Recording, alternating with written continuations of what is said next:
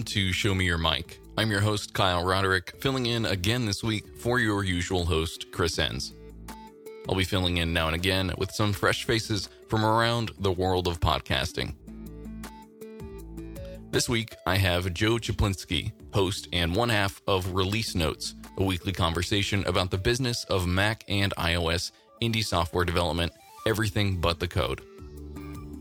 We talked about meeting up at conferences and releasing content consistently, and we had a couple of connection issues in this one, but such as it is in a podcast about podcasting. I really enjoyed my chat with Joe, and uh, I hope you do too. Thanks again for listening. Have a great day.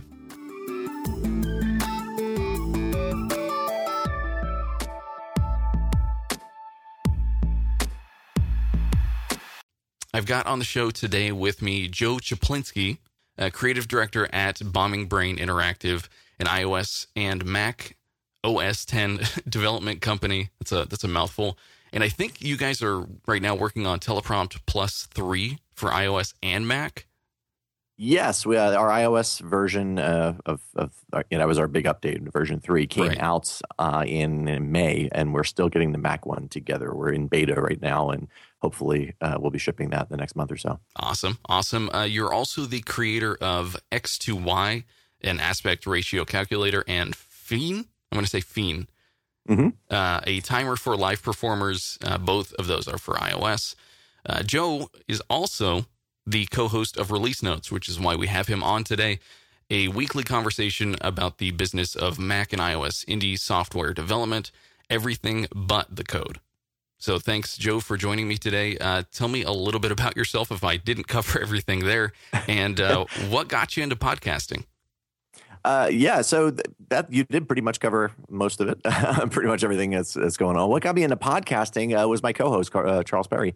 I Ah, met him at at uh, 360 iDev a couple years ago, and uh, we just kind of. He was one of those guys. He's the extrovert who actually shows up at conferences and makes sure that everyone is going to dinner together and actually talking to people. You know, mhm, uh, you know. mhm. Whereas a lot of us like to hide in the corners and you know, kind of, sort of introduce ourselves slowly. You know, he was he's sort of like, "Hey, what are you doing for dinner?" Oh, uh, I don't know. Uh, and so he invited me and uh, Tim, uh, one of our uh, uh, my business partners at Bombing Brain, because we were there together at the at the conference, and he had met him the year earl- prior, and he's, he just invited us out to dinner with a bunch of guys, and there was like maybe 10, 15 people at the table, and we just chatted, and I didn't think I had made a particular impression or anything like that. We were just like you know chatting with people. I barely talked to Charles that day.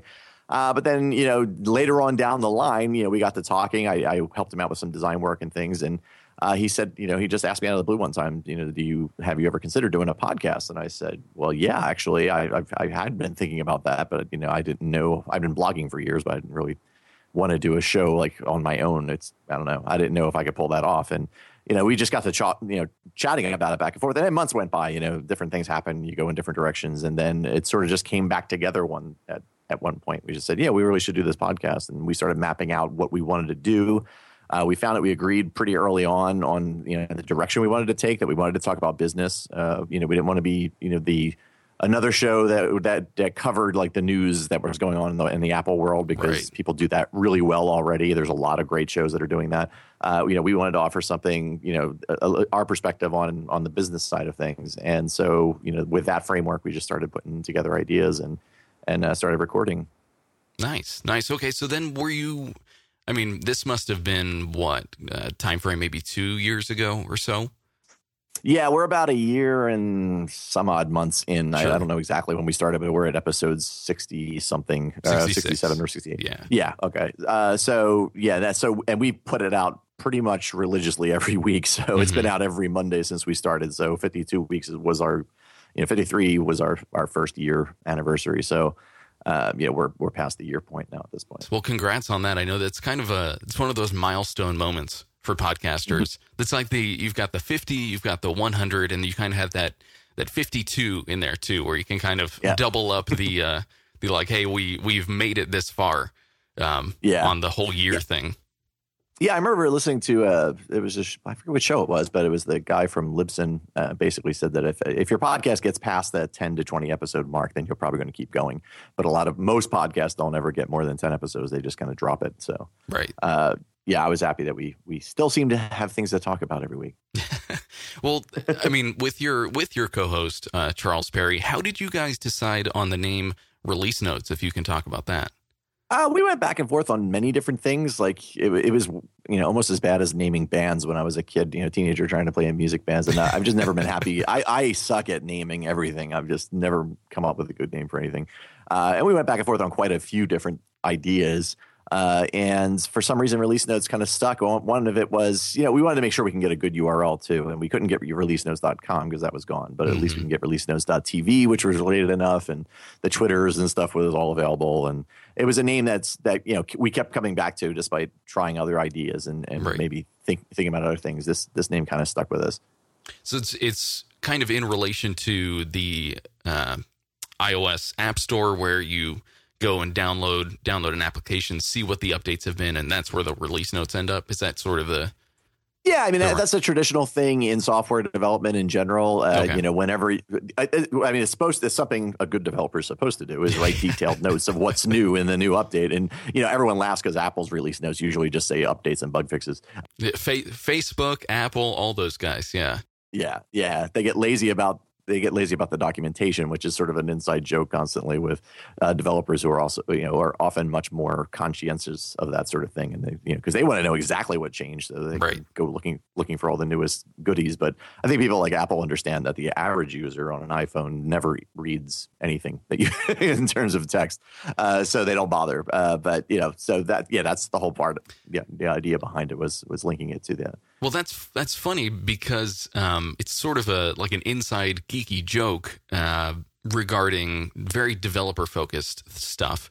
But in your intro, in maybe the first twenty seconds or so, you guys say everything but the code, and so the yep. the podcast is focused mainly on business of development and iOS apps and things like that.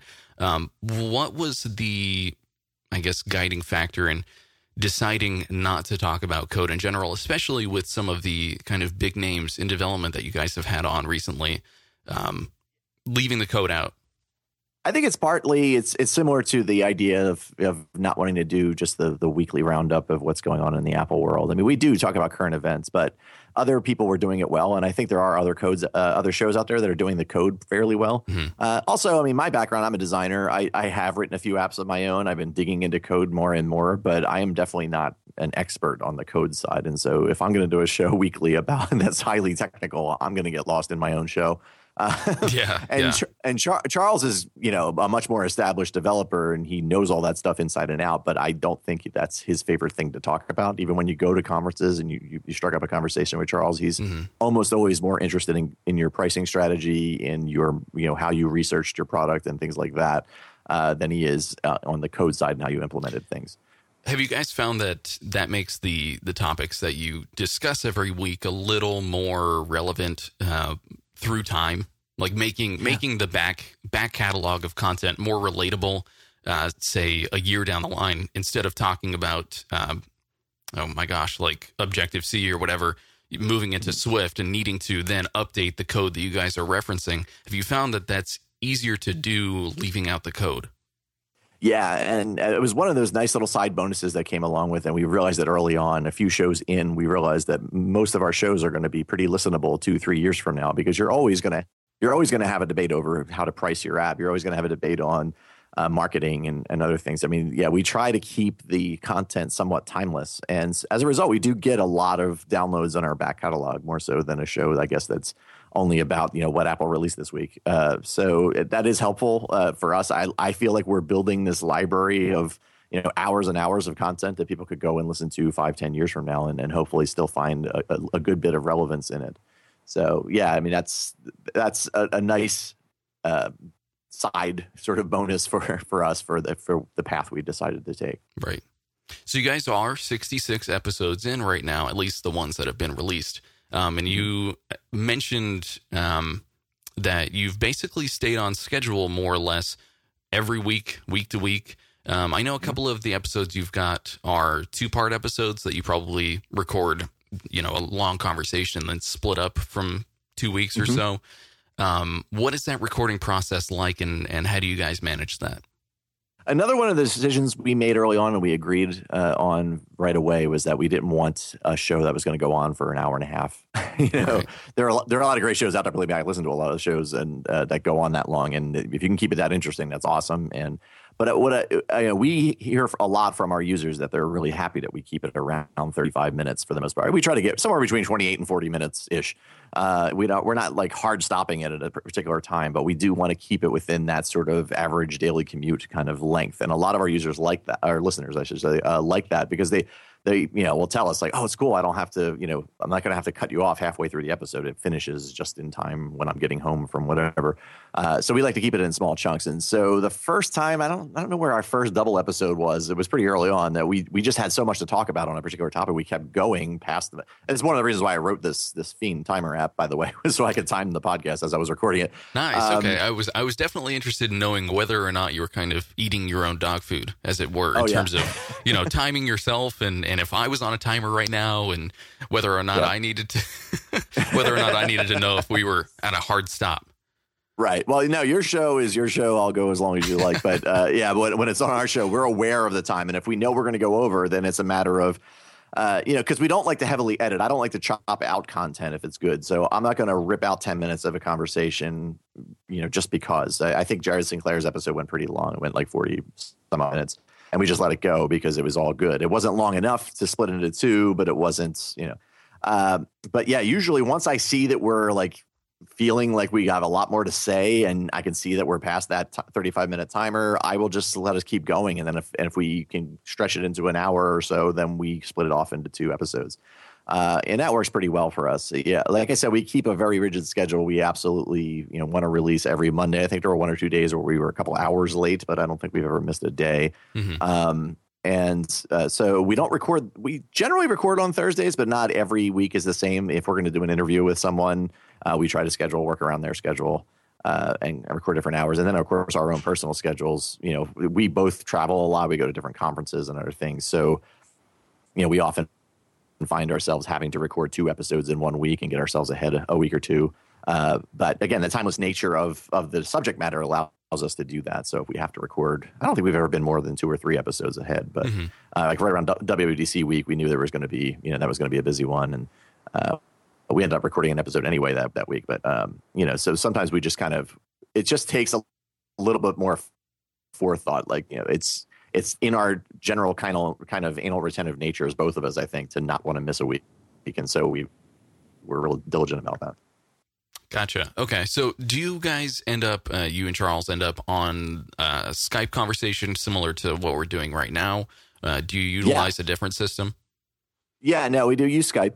Uh, and I don't do a double ender. I'm doing what we're doing right now, which is, uh, I guess, it's, you know, uh, I, I learned it from Dan Benjamin. I don't know who, who came up with it first, but basically, uh, you know, I, I do everything with a, a, separate Mac for every person who's on the show. So when it's me and Charles, it's just the Mac Mini. I'll use the Mac Mini to Skype him, uh, even though my main machine that I'm recording on is an iMac. Uh, I send that signal of the Mac Mini into my I/O box, which is a it's an old real old Motu 828 Mark II uh, that I've had forever when I used to record music. Uh, and then I, I send him out a mix minus, uh, which basically is just a mix without my voice, uh, without I'm sorry, without his own voice. Uh, and then if I add a, a guest, so we have a, a, third person, then I just use a laptop or some other machine that I can find around the house and uh, you know add that in as a third machine. So every it's not a Skype conference call; it's it's a separate Skype call for each person, and then I mix them all together into one. Right. And do you do basically the same thing for uh, when you have guests on, so that it, mm-hmm. you're kind of recording their end as well, and that's coming into either a separate machine and mixing down to the the same uh, the same DAW? Yes. So yeah, I, I, record everything into Logic, but yeah, we, I, I do exactly the same way. So we've never had two guests, so I would need a fourth computer at that point, which I'm mm-hmm. sure I could find one in the house. Uh, but yeah, so uh, but there there have been a few instances. I think when we did Sinclair's episode, we I was away, so I actually had to have him uh, record his own end on that one because my mobile rig doesn't have that. I have a whole separate rig we can talk about for when I'm traveling and we record on the road. Um, but uh, because I don't have the ability to do a mix minus at that point. So then I I, I kind of get stuck with with having to record, mm. uh, having everyone record on their own, and then uh, sending me the files. Uh, I have Charles record a backup file anyway. He just records in QuickTime, you know, player. uh, records himself just in case uh, you know we end up with some kind of signal problem or uh, you know Skype you know, throws us for a loop for a second and we lose a bit of the audio.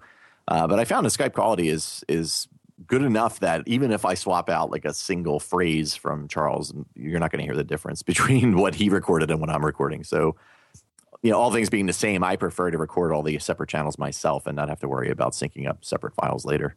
Interesting. Yeah, I've you know personally I've found that the quality of Skype can really fluctuate drastically, even during the the recording that we're having right now. I mean, the listeners will hear this, but um, mm-hmm. sometimes it'll it'll drop out a little bit. Skype manages right. the quality such that at certain times you sound fantastic, you sound great, and others, you know, you end up sounding like a robot.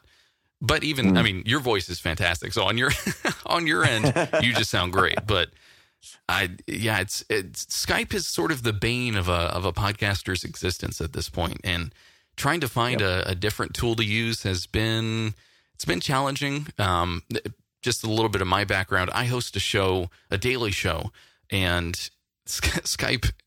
Thinking of the issues you might have week to week, compound that by you know multiply it by four and that's right. that's what ends up with the Daily Show. And It's just it's a mess sometimes. It's a terrible mess. But you mentioned a uh, a mobile rig. Uh, we mm-hmm. can get into that in the gear section if you'd like. Um, okay. I wanted to let's see. I wanted to take a quick break and thank our sponsor for this episode, Campaign Monitor. Campaign Monitor makes sending email fun, easy, and beautiful. And when you need to send an email campaign in a hurry, try out their brand new tool, Canvas. It gets you started with a range of beautifully designed templates and an infinite number of layout choices. The possibilities for that email you are making are endless. Check them out, campaignmonitor.com and canvas.cm. You can just drag and drop all the different elements all around the table. All the images get resized automatically. The typography looks perfect. All the templates just right out of the box look exactly how you want them to. And you can just rearrange things, add your logo, add your content, and press publish, press send. Get that email out there. Put something out into the world. Canvas.cm and Campaign Monitor makes that incredibly easy. A spectacular thank you to Campaign Monitor for supporting Show Me Your Mic and good stuff. Uh, most recently, you guys had a mention by Marco Arment on ATP um, mm-hmm. where you, I think, tweeted out a post that that your listener numbers had grown pretty significantly uh, from mm-hmm. from that mention. Uh, how are you guys tracking those uh, statistics right now? Uh, we use Libsyn, uh, okay. and so they they give us download stats on you know, all of our episodes. Uh, you know, every every day we can we can go in there in real time and see who's downloading where. Yeah, and uh, yeah, the Marco thing was he, well. First, uh, you know, when Overcast came out, he put us in the section under Apple development. He right. put us in that little group of recommended podcasts, and we doubled our audience when that happened. Uh, nice. Uh, we thought it was we thought it was a fluke. We thought it was a bunch of people like me testing it, you know, and like so they, I was getting downloaded from you know two different apps, and so therefore I was getting counted as two downloads. So we thought, okay, we're just not going to look at our numbers for the next week or two as people are testing out different podcast apps. Uh, and you know, I'm I'm just assuming that instead of twice as many people, they, we just had a bunch of people doing it twice. Uh, and but then those numbers stuck uh, for the most part. And so and then and then again, when he mentioned us directly on ATP uh, a little while ago, there was last week's episode. Then you know we got another pretty significant spike. So Marco's been very good to us lately. So, with, I mean, speaking of, of sort of timeless content, have you found that uh, listeners are kind of jumping on board and and writing the ship as it were from the episode you're currently on forward or are they kind of digging randomly into the back catalog of, of your podcast I wouldn't say randomly. I'd say definitely they do dig back, and so every time we get a, a, an increase in numbers on a particular week, the previous three or four episodes at least will get a, a pretty uh, nice spike as well. Uh, and then what we'll see is there are certain episodes in the past, and depending on the time of year, like we we do every well, we, we're calling it every year now. This year was the second time we did it. Uh, we did a big like preview of WWDC, and I talk about you know because I lived in San Francisco for years, so I like I talk about all the different logistics of how to get from the airport to whatever, and you know my favorite bars and coffee shops and things like that. And people seem to like that kind of content. So around that time, that episode started from last year started getting downloaded quite a bit, and then we did a new version of it. Um, so yeah, there's certain episodes depending on the topics that are hot around right now. You know, if, if it's similar, we did a, an episode that was related to that. We'll see some extra downloads there. Uh, but so I don't think people are digging all the way back per se into 60 episodes. That mm-hmm. would be pretty pretty awesome. I imagine a few people are, but uh, but definitely the most recent few that people will will dive into as they jump on board, which is really cool. And you said you had a background in in mostly writing uh, before podcasting.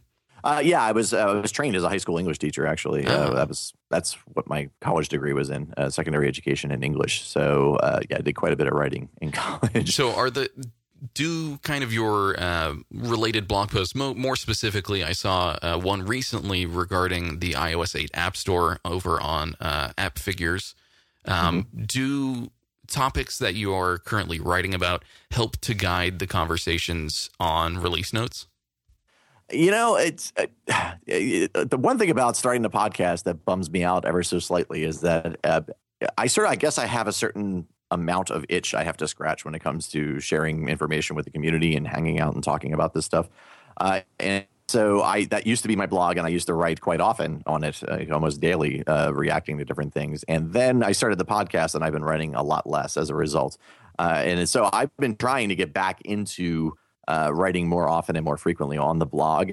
And I think, if anything, the opposite will be true. That what we talk about on the podcast will then trigger something that makes me want to do a follow up writing uh, piece. Uh, sometimes it does go the other way, uh, and sometimes you know these related posts, like uh, uh, when the folks at App Figures asked me to do this um, this post on the, the, new app bundles you know, they that was sort of a coincidence that they did that just at the same time that we happened to be ch- chatting about the same thing on the podcast. So that was more that was actually more coincidental than anything else. Uh, but, yeah, we had had that episode planned, and then I just got this notice saying, "Hey, would you like to, you know, contribute to this blog?" And I'm, of course, I'm going to say yes to that. uh, so, but it was great because it gave me a little bit of right, and it was it was just you know, they were awesome. They just gave me this framework of here are the questions we'd like to have you answer, and I just all I had to do was answer a bunch of questions. You know, so uh, they really polished that up for me and, and turned it into a, a workable piece, which makes it easier. Uh, but yeah, I need to I need to get back on blogging more. Mm. I, I, enjoy it. I enjoy it so much, but at the same time, it's you know I talk on the blog, you know, on the podcast, and then I feel like okay, that's sort of settled in my mind. I don't need to talk about it anymore. But I, I probably should be writing about this stuff too. Yeah, I, I've I have myself. I've been trying to get into writing as well. I find sitting sitting down and trying to formulate my words. See, I'm I'm, I'm going to stumble over this because that's the point I'm trying to make. Sitting down and trying to formulate my words into uh, sentences through text is far more difficult because I I keep finessing it to a point of uh, it being not coherent anymore. It becomes either too distilled and not myself, or it just becomes too complex uh, because I'm trying to include so much of what I'm trying to say in there. Through through voice and through trying to have a conversation either with the person on the other end or even if you were simply just dictating what you were saying I, I do find it's a little easier to do especially week to week. If you're on such a rigorous schedule of of trying to put episodes out every week it it, it talking becomes one of those things that is easy for for humans to do and so it just feels personally, uh, coming from a podcaster's perspective, it feels a lot more natural. It, I'm sure that maybe that's that might be a little bit of of what you've got behind yours, um, but it's interesting to hear coming from like an English teacher background how um, the the idea of writing and the way that you guys structure your episodes, um, it does become very literary. I'm not sure if that's that's the right term for it, but it's it's very mm-hmm. conversational, but still very topical. So I'm interested in knowing how do you guys manage uh, show notes or discussing topics between you and Charles? Yeah, so every week we we kind of have this, you know, uh, Twitter DM back and forth, like, oh, all right, what you know, what do you want to talk about this week? Uh, we do keep a list uh, that you know, just a text file that of, of future topic ideas uh, and we just run down those. Sometimes, you know, we'd look at them and go, all right, well, let's look at the list and okay, let's not do that one after mm-hmm. all. And, and, you know, or let's do this. Uh, let's do this this week or this one can wait. And, you know, some of them involve other people that we have to wait for and to schedule. And Uh, other times it's just something happens, you know, like when when that Brent Simmons piece went off and then Jared Sinclair wrote his piece, it was obvious we had to get Jared Sinclair on immediately. Uh, so as far as getting topics together go, we just kind of go back and forth and say, well, what do you want to talk about? So we have a master list that we know uh, of topics, you know, that we kind of try to keep feeding. Uh, and then, you know, we let that be interrupted by things as they come up, uh, the new ideas that come up. Uh, as far as structuring the show goes, Charles is amazing at that. He uh, always, you know, we basically both kind of write our thoughts down uh, for the week, and he organizes them into an outline. Mm. and just having the outline, I don't, I find I don't really reference the outline that much when I'm actually recording. Just having it there is sort of like a nice jump off point, you know. And it's usually it's just a list of questions, you know, topics that we want to make sure we cover within this uh, within this broader topic, mm-hmm. and that alone helps us really structure it. And I was afraid at first that that would end up sounding too rigid, but at the same time, it does keep us on task. It keeps us from wandering off into the woods and talking about something completely unrelated. Um, and so we've kind of learned to work within that framework and, and make it sound more and more natural. I think uh, over time, just just getting to know each other. I mean, Charles and I didn't really. I mean, the first our first episode was maybe the fourth or fifth conversation we'd ever had together. Uh, so you know, just doing this every week, I've gotten to know him a lot better, and and therefore I can kind of sense where he's going with a topic, and it's you know you kind of it's it's funny you were talking about the difference between writing and uh, recording a podcast. To me is it's it's almost like a live performance like a, if you're a musician it's like playing on stage versus you know recording at home uh, you know writing for me is because i know i have the ability to keep working on it until it's perfect i will. You know right, yeah. and so you know you will tweak those thoughts you will rewrite that sentence you will move it around whereas when you're recording a podcast there's two of us we turn we hit record we talk. It's more like a jazz improv and if if, if it's if it's not quite perfect and we said something a little off or wrong it's okay because in in the context of a live performance it just goes over people's heads you know if you record a live you know, I, i've never understood the fascination people have with live albums you know of rock bands and things like that like they listen to like oh that was my favorite you know recording is this live recording from whatever to me live recordings always sound flawed they always sound like you know, like live recordings do, like you screwed up. And when you were there and you were, you know, excited and all that energy in that room with all those people, you didn't care. It just went right over your head. Yeah. Uh, but, but, when you're sitting there, you're scrutinizing it later uh, in headphones.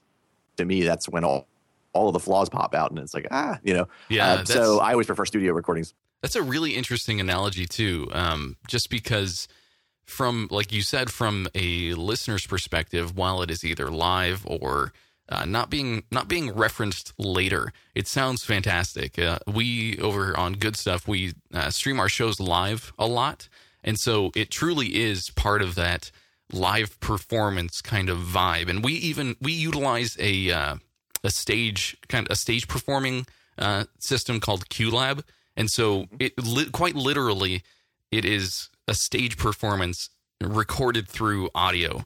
Um, not literally, but it's it's not on stage. It's it's a performance. either way. Um, so that's yeah. I find I find that analogy to be really apt to to sort of the the medium in general. Yeah, mm-hmm. it's nice. Yeah. Um, so let's see here. Do you want to get into uh, some of the gear that you've got? Let's start with the sure. mobile rig, if you'd like. Um, Sure. You said you go to a bunch of conferences. Have you guys found yourselves recording any of these episodes or even interviews live and in person at these conferences? Or have you have you had a show with Charles live and in person? Yeah, the first time we did, the only time we've done it so far, uh, we did it at WWDC this year. After we waited too long, we should have done it right after the announcements, like on Tuesday, but instead we waited till Friday when we were both basically getting ready to leave mm-hmm. uh, to go back home.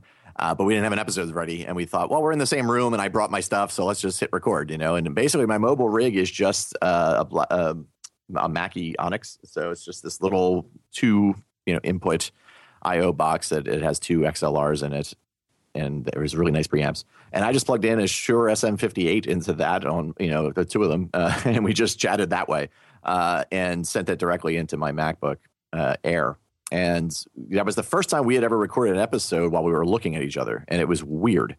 you know? Right, right. Uh, but but a lot of people commented that that episode seemed to flow conversationally, and it's because you know when you're looking at somebody, you can make eye contact, and you know when they're going to stop, and you know when to you know not to interrupt, and things where you can't do that when you're doing what we're doing now, uh, and so you know it that felt so good that we actually started experimenting with uh, doing a video not recording a video, but actually, you know, and we've tried different methods. We haven't found anything that works really well for us yet. Uh, it was interesting you mentioned earlier about Skype and how it prioritizes the audio, uh, you know, in such a way that you, you know, it tries to hold on to that signal no matter what. If it has to degrade quality, it will, but at least you don't lose it completely. Um, and what we tried to do was keep recording with Skype and audio, but then we were trying to FaceTime at the same time. Mm-hmm. And you know, FaceTime by comparison, Apple Apple has this like they want the quality to be super high at all times, and if it drops, it just drops. you know, so yeah, and or keep it would keep it out of sync completely. Like the video would just be three seconds behind, and uh, it wasn't really helping us out that much. So we haven't done that much lately. Uh, but yeah, as far as the mobile rig goes, that's it's just real simple, and I can only do two channels at once, and so I record that way uh, whenever you know, I, I'm out on the road and we're going to do an episode. If Charles is out on the road, then he just brings his Rode Podcaster mic with him because it's USB and he just plugs that into his machine. He, he runs off a 15 inch uh, MacBook Pro all the time anyway. So it's pretty much the same machine for him. He's just, you know, carrying his mic with him. Okay. Neat. Neat. So you, yeah. I mean, it sounds like you're pretty well versed in knowing what, what ports go into what, knowing how to set up this whole thing. Um, you've got a background in music. How has that helped you kind of jumpstart your your whole understanding of podcasting in general?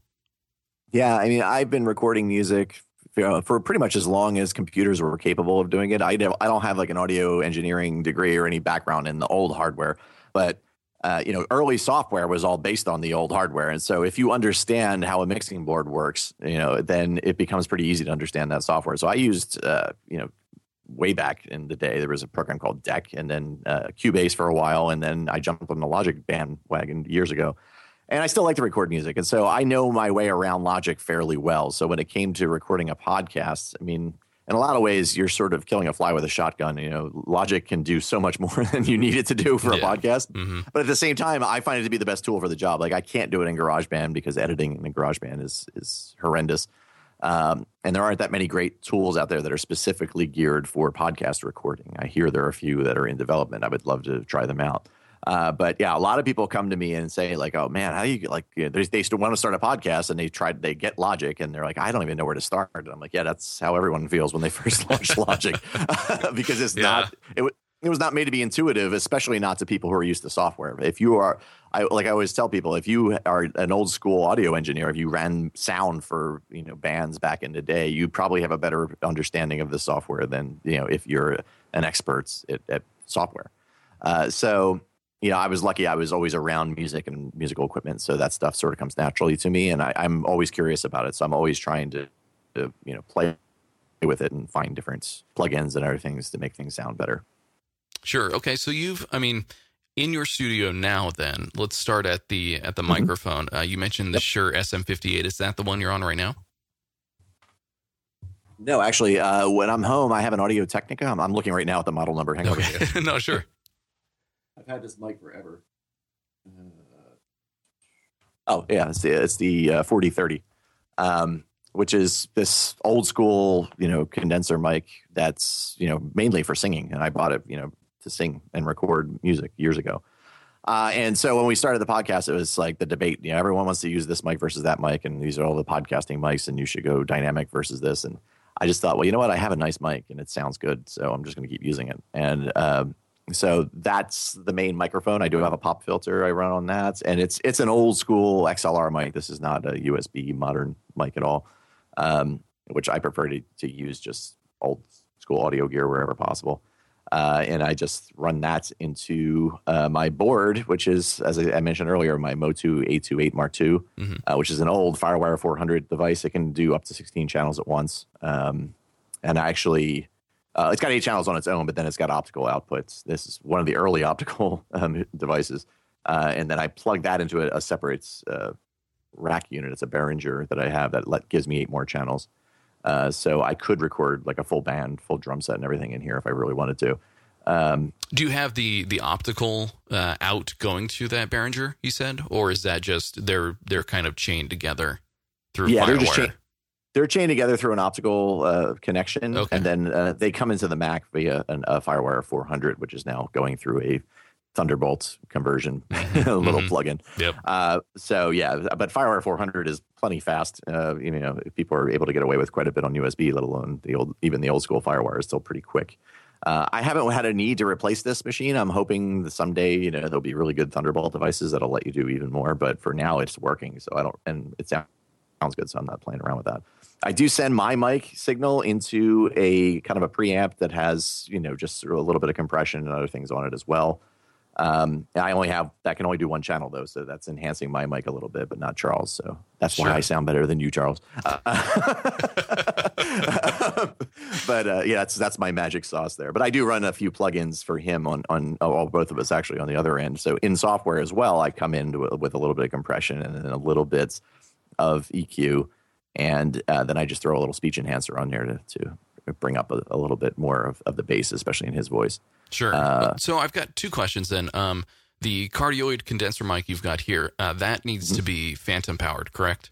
Correct. And so, so the 828 provides that. So okay, gotcha. Is there yeah. is there a reason in particular? I mean, I can kind of tell that you had some sort of compression or um, gating going on because you aren't you aren't getting a lot of room noise necessarily. So is there anything um, in the in meat space in the physical world that you're using to kind of dampen the whole condenser microphone uh, problem, as it were?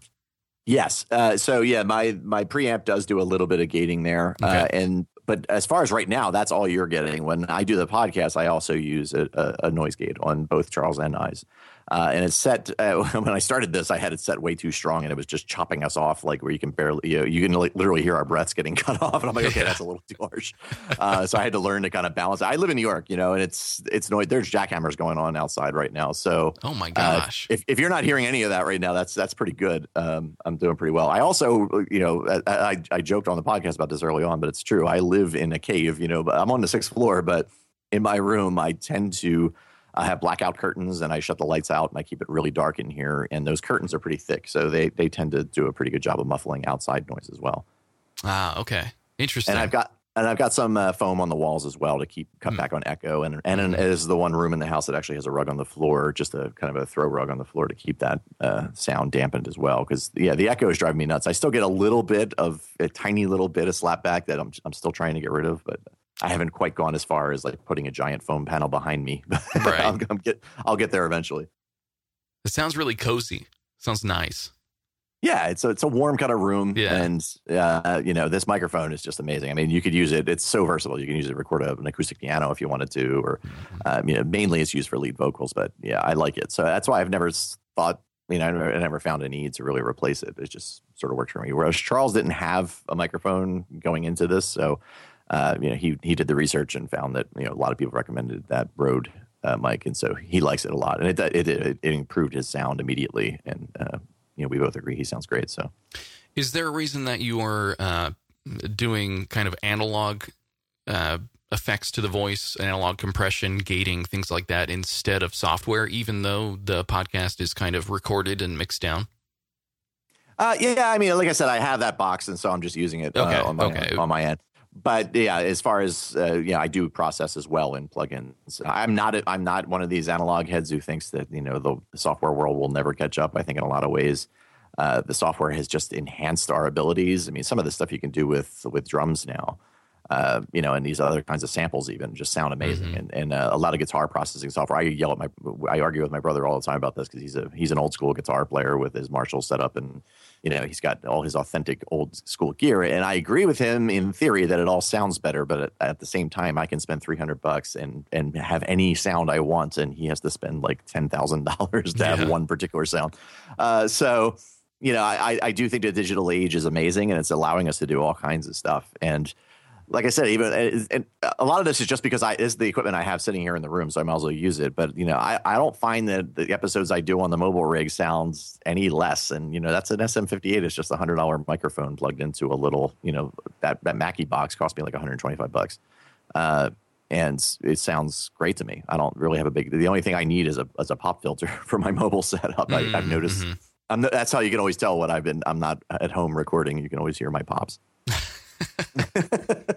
gotta gotta have my pops. Well, that's that's awesome. Um, you mentioned that you have recorded, uh, I guess, guitar and drums internally. Do you kind of have your studio available and open to do things other than podcasting, recording drums, uh, other musical instruments? Yeah, just for myself. I mean, I, Oh, okay. there's, I'm I'm always surrounded by my. Yeah, I'm a bass player mainly, so I have my bass here. I have an acoustic guitar here. I have a couple electric guitars. I have an electronic drum kit. I mean, it is a New York City apartment, so I couldn't play a full on acoustic set in here without probably getting yelled at. Although who knows, in this neighborhood, you know, people are pretty noisy.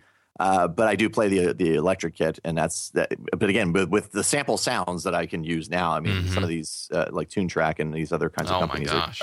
Yeah. they're so- recording sounds that, that yeah they were recorded by a, a high end drummer like near near Z in the like the top studios all over the world, and so you just you're hitting that drum and you're hearing him hitting that drum, you Yeah. know, ten years ago or whatever. But uh, those things sound amazing, and yes, I agree. If I were a full time drummer, I would probably not love playing on an electric kit. I get the I get the notion that playing on that kit feels different, and I understand that that's not great.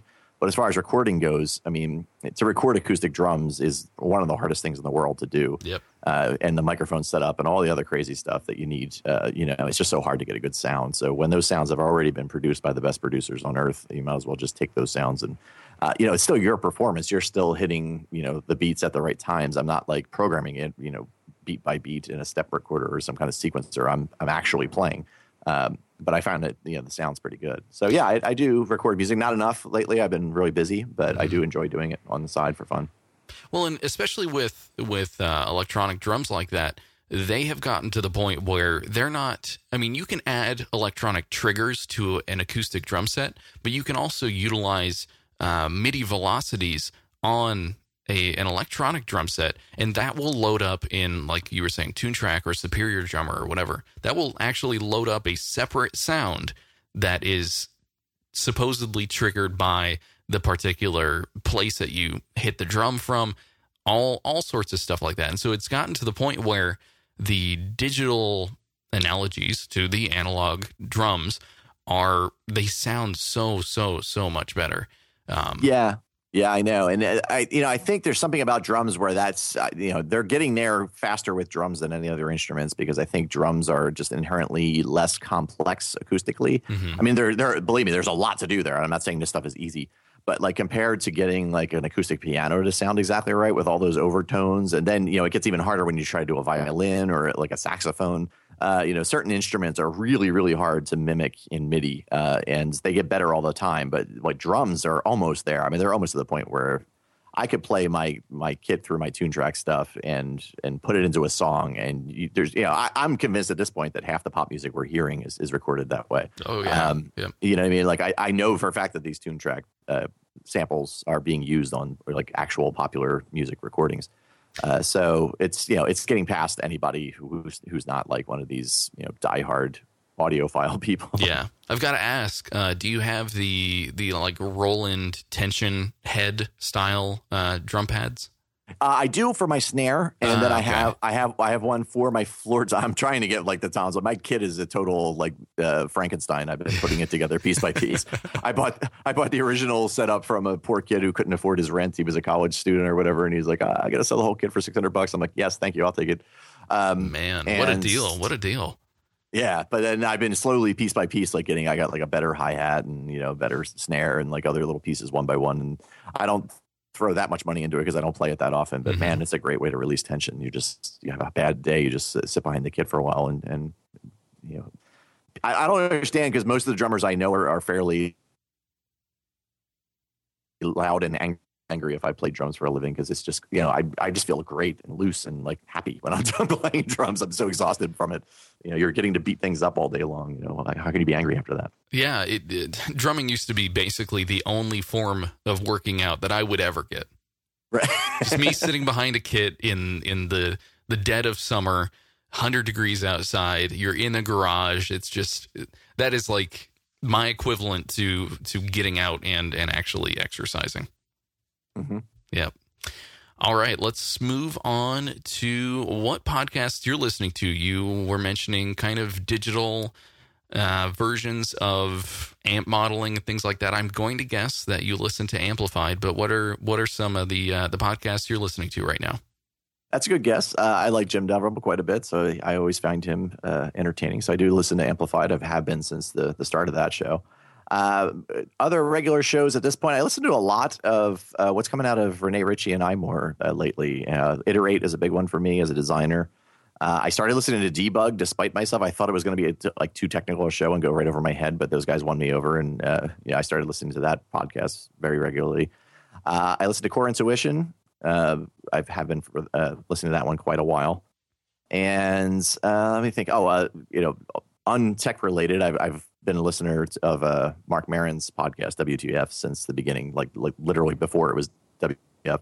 I've been listening to his podcast. I'm a huge fan of comedians, so I, I tend to follow a lot of comedians and uh, listen to a lot of those those types of things. And, and you know, I follow a lot of them on Twitter because they're hilarious. Um, I'm trying to think what other shows. I was listening to Unprofessional, but unfortunately, they just ended that. Mm-hmm. Um, a lot of shows get canceled, and it's like, oh man.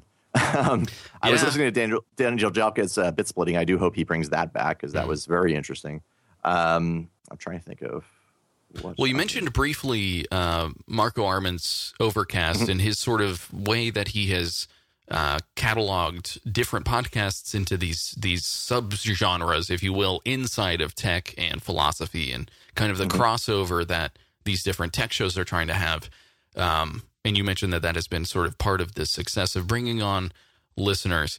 Uh, mm-hmm. podcast discovery, I think, is also one of those things where it's kind of hard to to do that. And I don't necessarily remember exactly how I found your podcast, but I have stuck with it and I have continued to listen.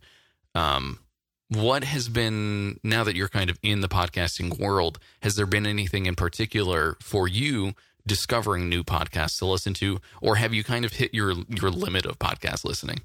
Well, my yeah, I mean, I'm one of those people that has to listen to every episode of whatever show I'm actually following. So there are a few where if I hear a good guest is going to be on the show, I'll just check that episode out. Uh, and if I just listen to that and like if I can walk away safely, then I will. but a lot of times, what'll happen is uh, you know that's that's how I find out about a podcast. You know, someone I admire is a guest on a, somebody's show I've never heard of. I go listen to that that one episode and then I like the host so much that I just keep listening. Mm-hmm. Uh, so I do find that that is a great way to discover new podcasts. Is uh, just kind of try to follow the people that you like to listen to. Uh, I also just re- rely a lot on recommendations from friends. A lot of people will tell me like, "Hey, you should be listening to this, or you should check out this show." Uh, other friends of mine start their own shows, and I'm always going to check those out and see you know what they're about. And you know, if I stop listening to your show, it's not because I don't like you per se, but sometimes. It, it really is a limited time thing. You there's only so many shows you can listen to regularly. And the one thing I don't let myself do is have a bunch of podcasts like sitting in a back catalog. If I have more than seven or eight episodes in a week to listen to, I'm going to start getting anxious. you know, right? Uh, if I know I'm going to be traveling, I'm going to be on an airplane for a few hours, then that's great. I'll try, I'll go out and look for a couple of random episodes of of podcasts that I haven't heard of or that I have heard of but never got around to starting to listen to. Uh, and things like that. Um, you know, you know, I'll pick up things that way. But I don't have an official sort of podcast discovery. I, I, never go to iTunes to look for podcasts, although I've had people tell me that they found our podcast that way. Even hmm. um, mm-hmm. you know, people find our show all kinds of ways, uh, which is great. Uh, but you know, it's just the, getting that word of mouth, that kind of buzz out. We kind of always uh, out of right out of the gate, we had you know more listeners than we imagined we would. Like I'm like I don't know this many people. you know, how did all these people start listening? Uh, and then it, has been growing pretty steadily, and but you know nicely. Uh, the thing that I track more than anything with our podcast is not how many listeners we have, but like are they coming back? So if we get a spike of an extra couple hundred listeners this week, I want to see if they're all around next week. Because uh, if they're not, then that means they just kind of came in, checked out the show, didn't like it that much, and moved on. I, what I'm interested in is getting you know permanent listeners who come in and stay regularly. And so you're um, you're gauging that through feed numbers. I'm guessing through something like FeedBurner or consistent mm-hmm. download numbers. Exactly. Yeah, Libsyn's giving us stats on you know how many people are downloading the episode from week to week, and so we just kind of keep track of that. And and you know, again, we don't get obsessed with the numbers. We're happy that there are people who like the show and are listening. Uh, but and and the general trend, as long as the general trend is that the show is growing and not shrinking, then we feel that's a that's a good uh, indication that we're doing something right, and you know, we just keep doing what we do.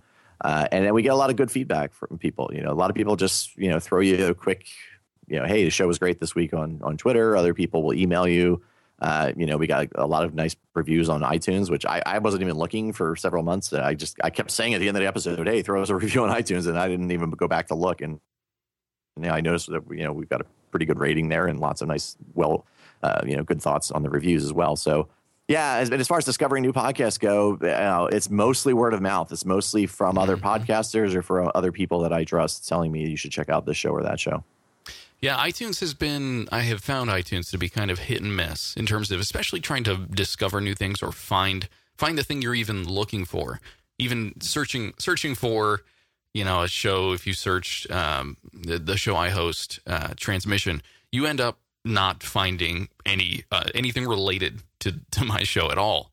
Um, right. So it's it makes it really difficult to even if you tell people by word of mouth in person or or over Twitter and you mention something in particular, unless there is an easy way to go and find that or search for it and find it through these different services, it, it makes it really really difficult to yeah. connect.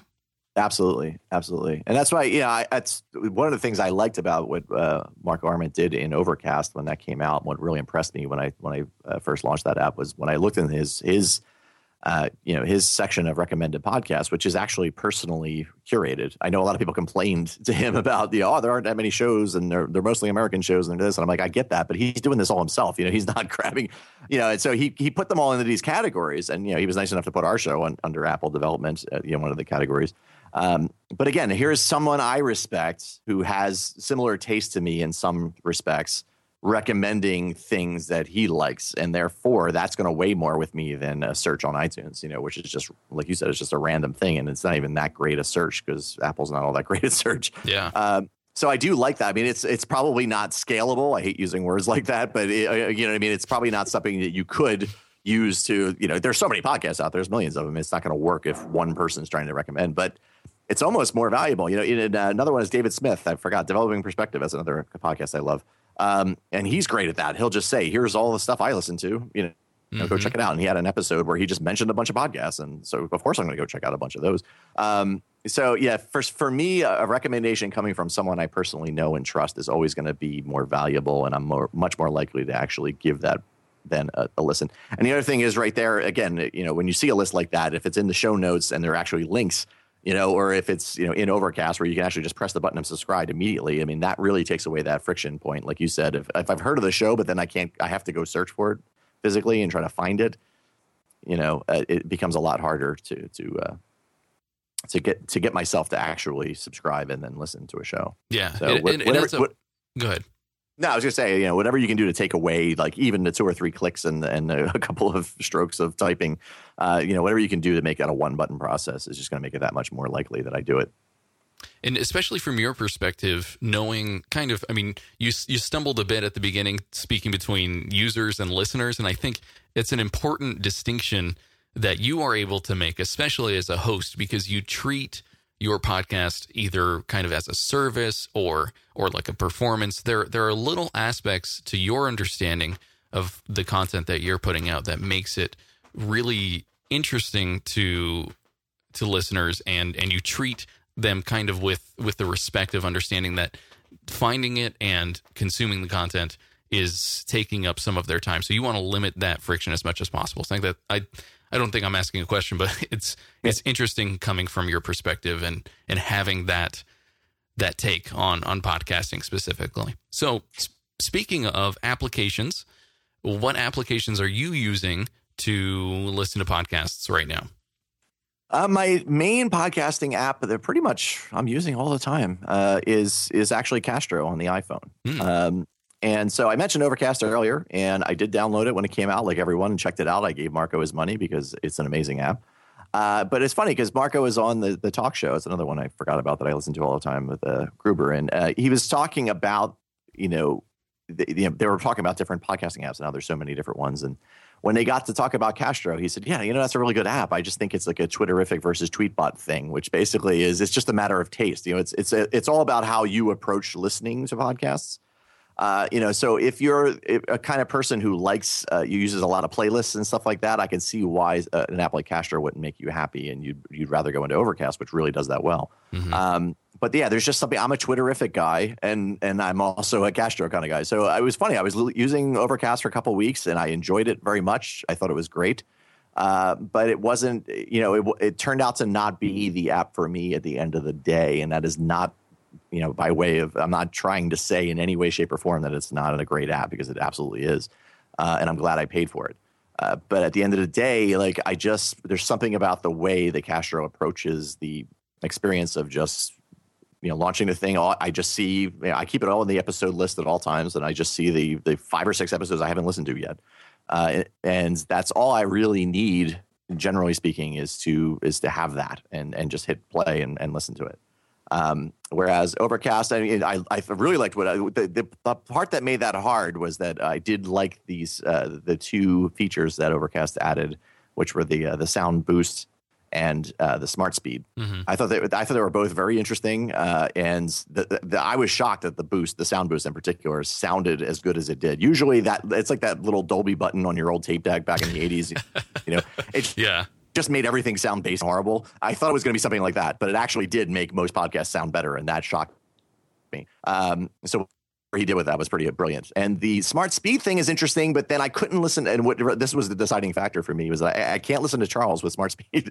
and it's, it's, like when I'm listening to our own episodes, uh, Charles has this kind of midwestern pace, uh, and he pauses naturally uh, in between his lines and his sentence, and he takes things slowly and he considers what he's saying and he repeats himself a few times, and that is part of his voice. And I had to learn the hard way when I started editing the podcast early on because I do all the all the chopping out of the ums and the you know any kind of like little edits that end up having uh, to take place. And I was editing way too much when I got when I dug into Charles. I was ripping out like all the silence in between you know mm-hmm, mm-hmm. what he was saying and he, they, you know, what he like, he basically just kind of wrote back when I, you know, sent him the episode uh, before we made it public. He would, he just wrote back to me. It doesn't sound like me, and I listened to it again, and I'm like, well, I don't know what you sound like because I only, I barely know you, you know. So it, it, took me a few weeks to realize what he was talking about. That I was, I was chopping out too much of his pacing. Mm-hmm. Um, and I feel like for most people, like I talk a mile a minute, I go like 300 miles an hour and I don't pause and I just keep yapping away. And so, like, when I do pause, it's fine to just rip that out. And with most conversations, I think Smart Speed works really well.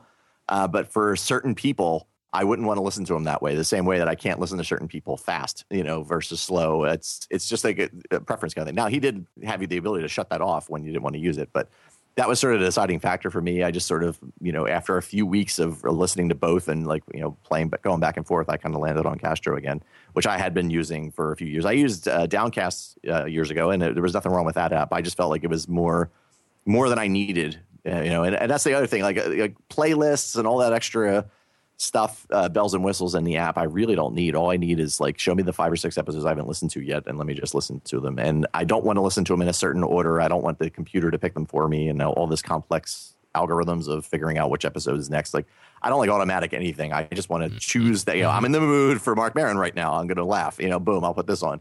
Or I'm in the mood for a tech, you know, a highly technical show. I'm going to listen to that one.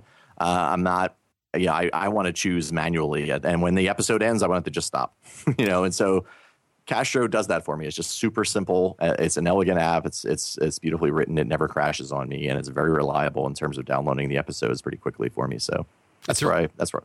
It's a really fine line between. Um, it's kind of what's happening with Twitter right now. It's they are taking charge of the tweets that you end up seeing in your timeline, um, and there are people complaining that you know the, the reason that my timeline is catered to me is because I made it that way, and it's kind of it's the same thing for podcasts.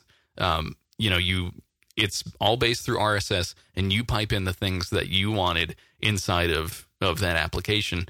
You don't really kind of want any other any other fluff. It's just it is what it is. You select the one the ones that you want to end up listening to, and uh, and it's all con- it's kind of a, a, very controlling thing. And I I, to- I totally relate to that. Totally relate yeah. to that.